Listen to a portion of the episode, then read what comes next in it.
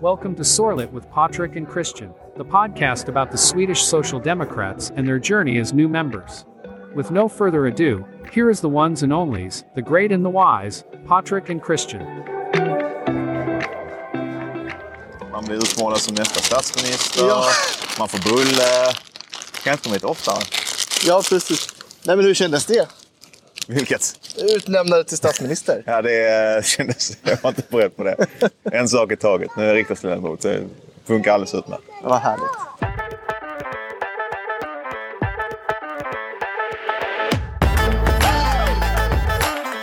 Vi sitter här på Centrumtorget i Lomma med Adrian Magnusson.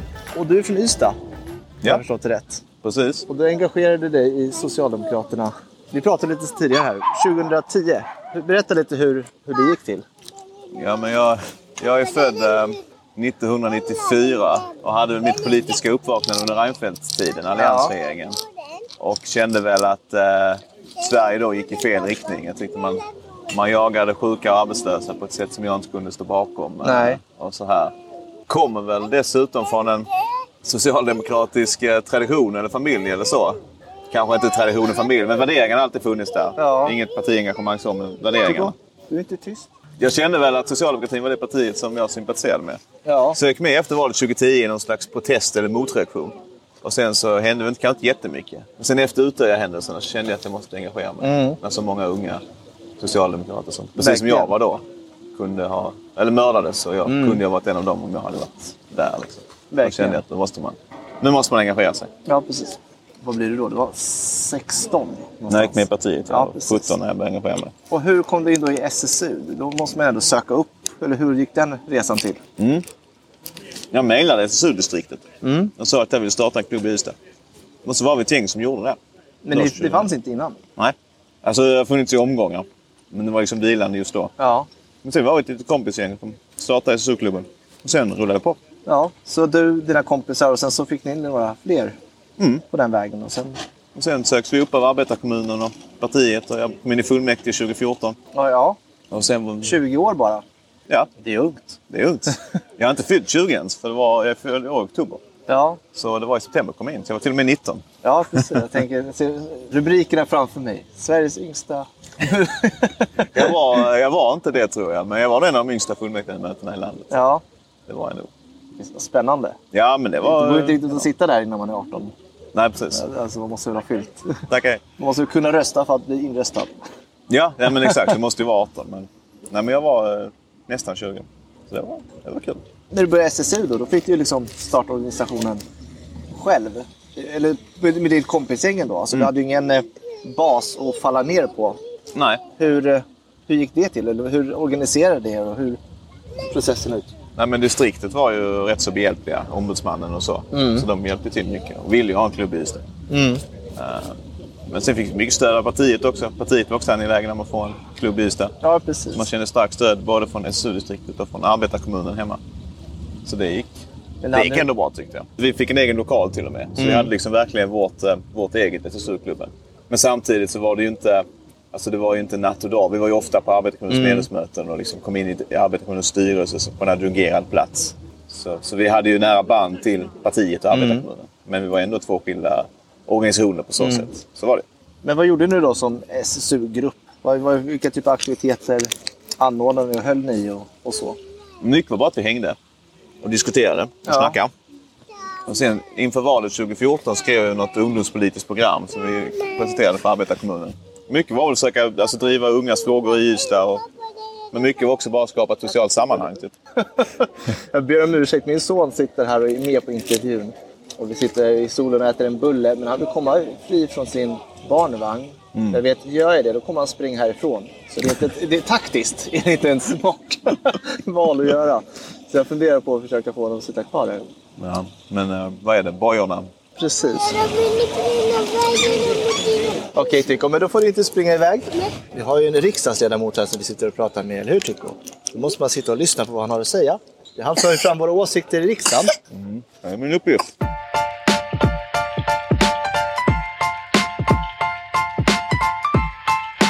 Nej, anledningen till att jag frågar det är ju för att vi försöker ju få en bild över de som sitter och lyssnar. Att de säger, ja men hur ser det ut i en SSU förening och komma in. Liksom så, så att, eh, vad gör man? Hur ser det ut? Hur hur kommer man in?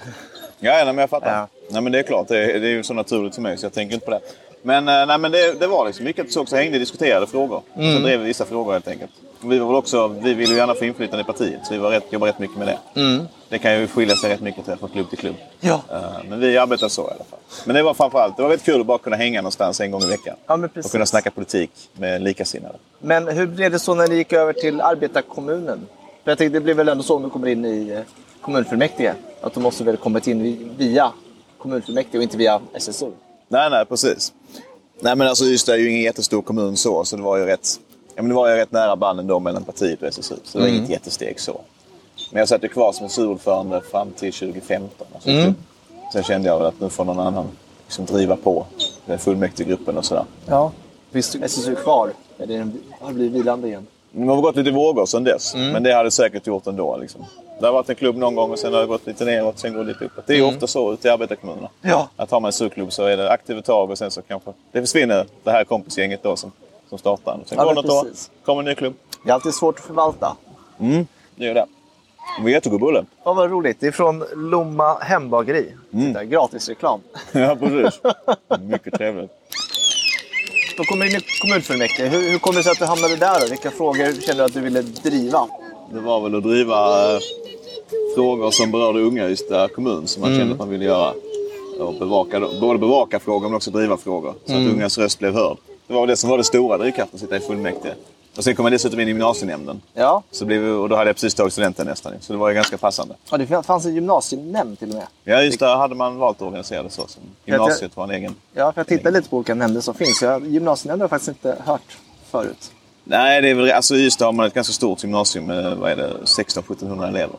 Så därför har man valt att lägga gymnasiet liksom i en egen nämnd. Ja, men precis. Då förstår jag. vuxenutbildningen. Ja, det är ganska stor eh, geografisk om, omslutning till gymnasierna på, på landet. Eller nu lyser jag kanske inte riktigt landet, landet för det är ändå en stad så. Ja. Men runt omkring är det mycket land. Ja, nej, men så är det ju. Det är mycket elever från Sjöbo, Skurup, Simrishamn, Tomelilla. Mm. och Så. så visst är det så.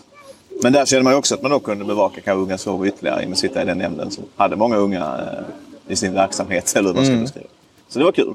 Sen blev jag gruppledare där dessutom efter, efter nästa val, Ja. 2018. Var jag andra vice ordförande i gymnasienämnden i Mm. fyra år. Så då fick man ju ännu mer. Precis. Men då satt du ändå i 12 år i kommunen. Ja, jag sitter kvar i fullmäktige fortfarande och har kvar min plats. Ja. Men åtta år. Men hur kommer det sig att du hamnade då i, på riksdagen från Ystad kommun? Ja, men alltså politik handlar ju, eller vad ska man säga, det handlar om att få ett förtroende. Det är ju det förtroendet jag har fått. Att sitta i riksdagen för att representera, ja, men som någon sa innan, eller, jag vet inte om det var du som sa det eller var kom det ifrån? Det var någon som sa att han ska, eller det var du som sa det ju själv. Ja. Att han ska ju företräda oss i riksdagen och partiets åsikter. Ja, Och det har man ju tyckt att jag är bra på uppenbarligen. Hoppas Ja. jag i alla fall. Så det, det var ju därför. ja du är uppe på bordet. Du är jätte uppe på bordet. Nej men det är väl därför jag har fått det, det förtroendet. Ja. Folk, folk har förtroende för mig och allting bygger ju på det. Men hur kommer den frågan upp? Alltså du satte där en dag och sen någon frågade dig antar jag. Eller hur? Någon valberedning eller hur? Ja, Det började väl egentligen 2018. För då hade Ystads tidigare namn på riksdagslistan bestämt sig för att han inte ville fortsätta eh, kandidera. Så frågade han, eller kom väl frågan dels från honom men också från organisationen eh, om, om jag kunde tänka mig istället att stå på listan. Och det tackade jag ja till. Och så fick jag sjunde platsen. Vi har ju tre platser i Skåne läns södra valkrets, Socialdemokraterna. Tre riksdagsplatser. Så det var väl ingen jättesannolikhet att det skulle komma in Nej, det skulle vara ett väldigt otroligt valresultat. Från Exakt. Tre till sju. Exakt.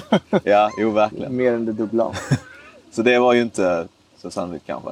Men sen inför det här valet så valde Rickard Larsson, som, som hade tredjeplatsen, att, att lämna och partiet gav mig sen det förtroendet att få den platsen. Ja. Och det är jag väldigt tacksam för. Och tänker ofta på att man har fått ett, ett väldigt stort och fint förtroende av partiet som man måste förvalta. Men då blev det lite bananskal ändå. Jag säger väl grattis eller bra jobbat eller vad man ska säga. Ja, tack. tack. Jo, men det är hedrande. Det är klart.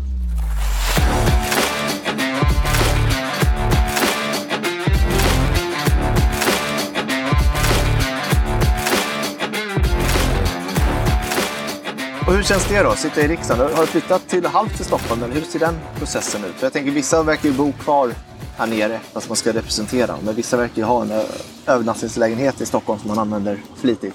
Nej, men alltså i vårt parti är väl, eh, är väl Mm. kutym att man bor kvar i valkretsen man representerar. Så jag bor ju i Ystad.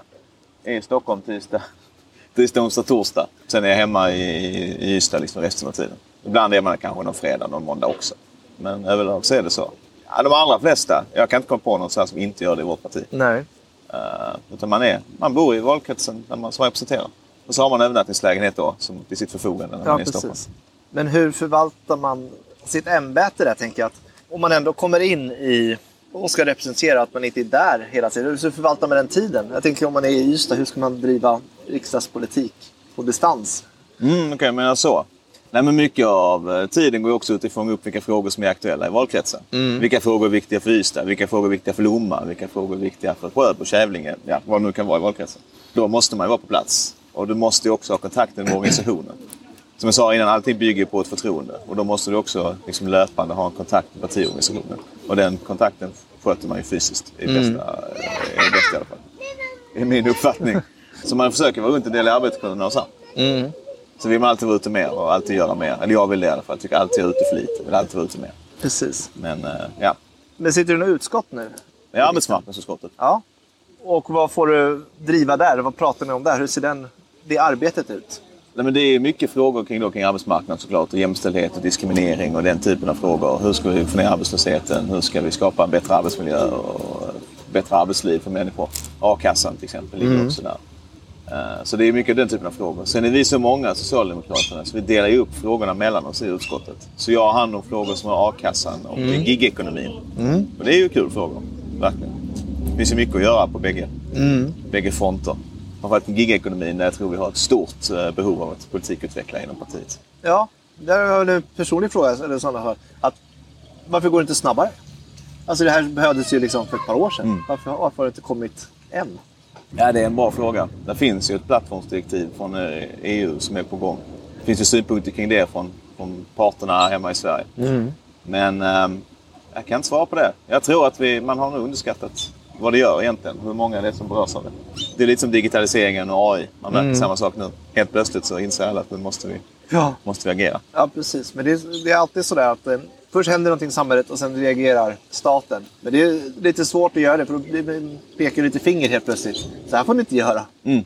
Det är väl lite samma sak som eh, när de släpper nya narkotika hela tiden. Så här, först kommer Mm. narkotika, då är den laglig och så är staten olaglig. Och så skapar den en ny liten mix på det, lägger in något annat, ändrar receptet. Så blir det lagligt igen med den mixen. Mm.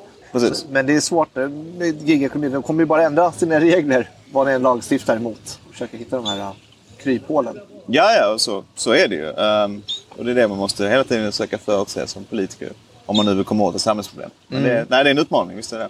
Men hur hamnade du i arbetsmarknadsutskottet? så? Alltså, varför just det? För det finns ju så många utskott. Och... Nej, men jag hamnade först i Hamnade man- trafikutskottet. Och sen, I början av mandatperioden, så jag satt där några månader. Mm. Och sen så ville, ville vår representant i arbetsmarknadsutskottet, så, som skånska socialdemokraterna, ville byta utskott. Mm. Och då så gjorde vi det. Ja, Det var kul i trafiken och kul i Ja, arbetsmarknaden. Ni bytte mellan varandra eller? Ja. Var det ett Ja. byte mellan lägenheter? Två eller ska man byta tre? Eller? Ja, ja, nej, men, eh, så vi bara bytte rakt av. För det. Ja. Så det blev bra. Vad bra. Det är kul utskott. Alltså jag gillar trafik också, men arbetsmarknaden är också kul. Så det är inget konstigt. Jag har suttit här och smulat med min bulle, så nu är jag fullt med sådana småfrågor. Ja, Jag det är tänkte, varför hoppar jättemysigt. de? Ja, det var dumt av mig. Man lär sig saker i detta liv man lever.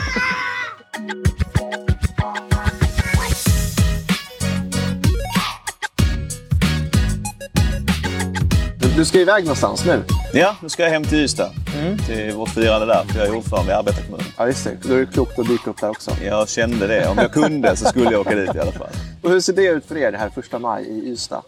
Vi har, de har haft sillafrukost nu på förmiddagen, mm. morgonen. Så ses de gemen- gemensamt och äter ja, lite sill och lite mackor och så här. Sen så har vi tåg. Första maj-tåg nu från klockan, eh, klockan ett går det från Studionsparken, Folkets park i Ystad. Och sen så g- går vi upp till Stortorget. Där håller några talare korta appeller. Tillbaka till Folkets park. Och där håller huvudtalarna Henrik Fritzon som då är vår gruppledare i regionen. Och eh, Tina Kristensen som är ordförande för Kommunal i Skåne. De håller eh, sina tal där. Och så är det lite clown och annat kul för barnen. Vad Mm. Så det- roligt. ja, det är ett rätt kul firande. Så det är ganska, ganska stort. Ja, i Ystad. Ja, det är svårt för man har ingen... eh, Hur ska jag, hur ska jag veta? Första maj i Ystad har aldrig varit där och sett Nej. det. Men det är ganska stort alltså. ja, men det, det tycker jag. Eh, sen tycker jag, man vill alltid ska vara fler i tåget Ja. Mm. och så. Men jag tycker ändå det, är- det brukar bli ganska bra. Så jag hoppas man blir många nu på, på morgonen. Det hoppas jag också. Jag har inte haft någon kontakt med dem. Måste ha koll på min son. Ja, jag förstår det. Han springer runt. eh, Jag vet inte vad han gör, men han leker lite med blommor och lite med fåglarna.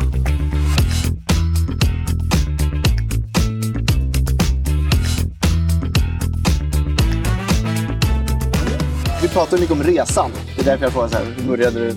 Men allting handlar om förtroende. som sagt. Man får Ja. förtroende för partikamraterna. Man försöker förvalta det på bästa sätt. Och det är väl egentligen det viktigaste, tycker jag. att man precis. tänker på det hela tiden. Att här är en förtroendebransch. Om du skulle ge något råd till de som sitter och lyssnar nu, så här, när man kommer ut, för det är lite det- dit vi riktar oss i alla fall just nu när vi pratar. Och eh, även de som kanske lyssnar som är inte etablerade.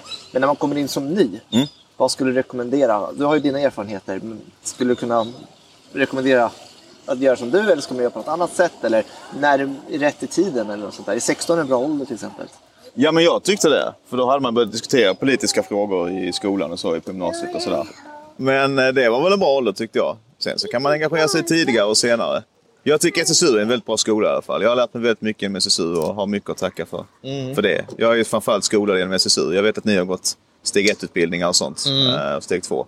Jag har ju gått, fått min skolning genom SSU i huset. precis. Och det har varit mycket värt för mig. Och dessutom har jag träffat mycket kompisar som jag har nytta av hela livet. Både Mm. nu i riksdagen och eh, i andra sammanhang. Så jag tycker att man ska engagera sig i SSU helt klart. Det är en perfekt skola. Och hur gammal ska man vara för att ansluta sig i SSU? Jag tror det är från 13 år. Så man kan vara 13-14, man kan vara 20. Alltså Mm. det är inte så, så noga.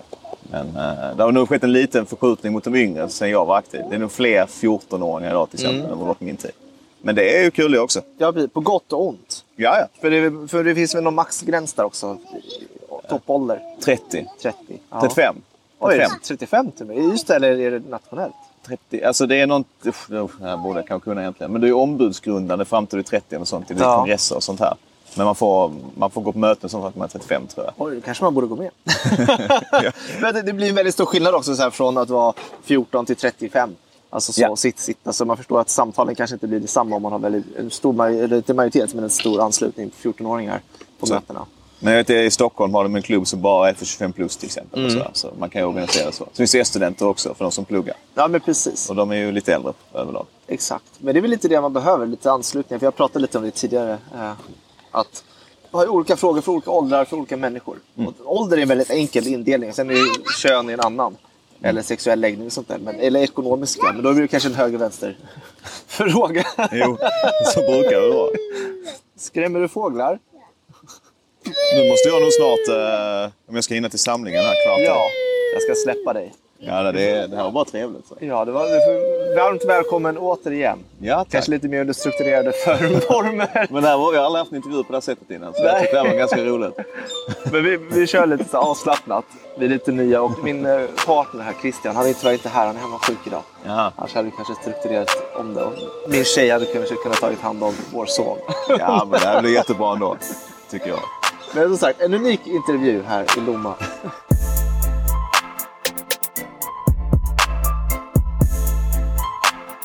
Vi tackar så jättemycket, Adam Magnusson. Lycka till med karriären, eller vad ska jag säga? Den politiska Fortsätt. gärningen. Ja, men precis. Tack så jättemycket. Tack Tack, så för att jag fick vara med. jättemycket. Jag eh, hoppades på detta när jag åkte till Lomma i morse, att jag skulle Ja. vara med på den. Vad Så Jag är roligt. mycket glad. Du får lyssna på alla avsnitt och Ja. vet du, förespråka att, eh, till dina partikamrater i riksdagen att söka upp oss när de är i närheten. Det lovar jag att göra. Vi, vi försöker söka dem i alla fall också, när vi kan. Ja, bara, bara hugg dem, det tycker jag. Tack så mycket. Bra. Tack. Tack så jättemycket.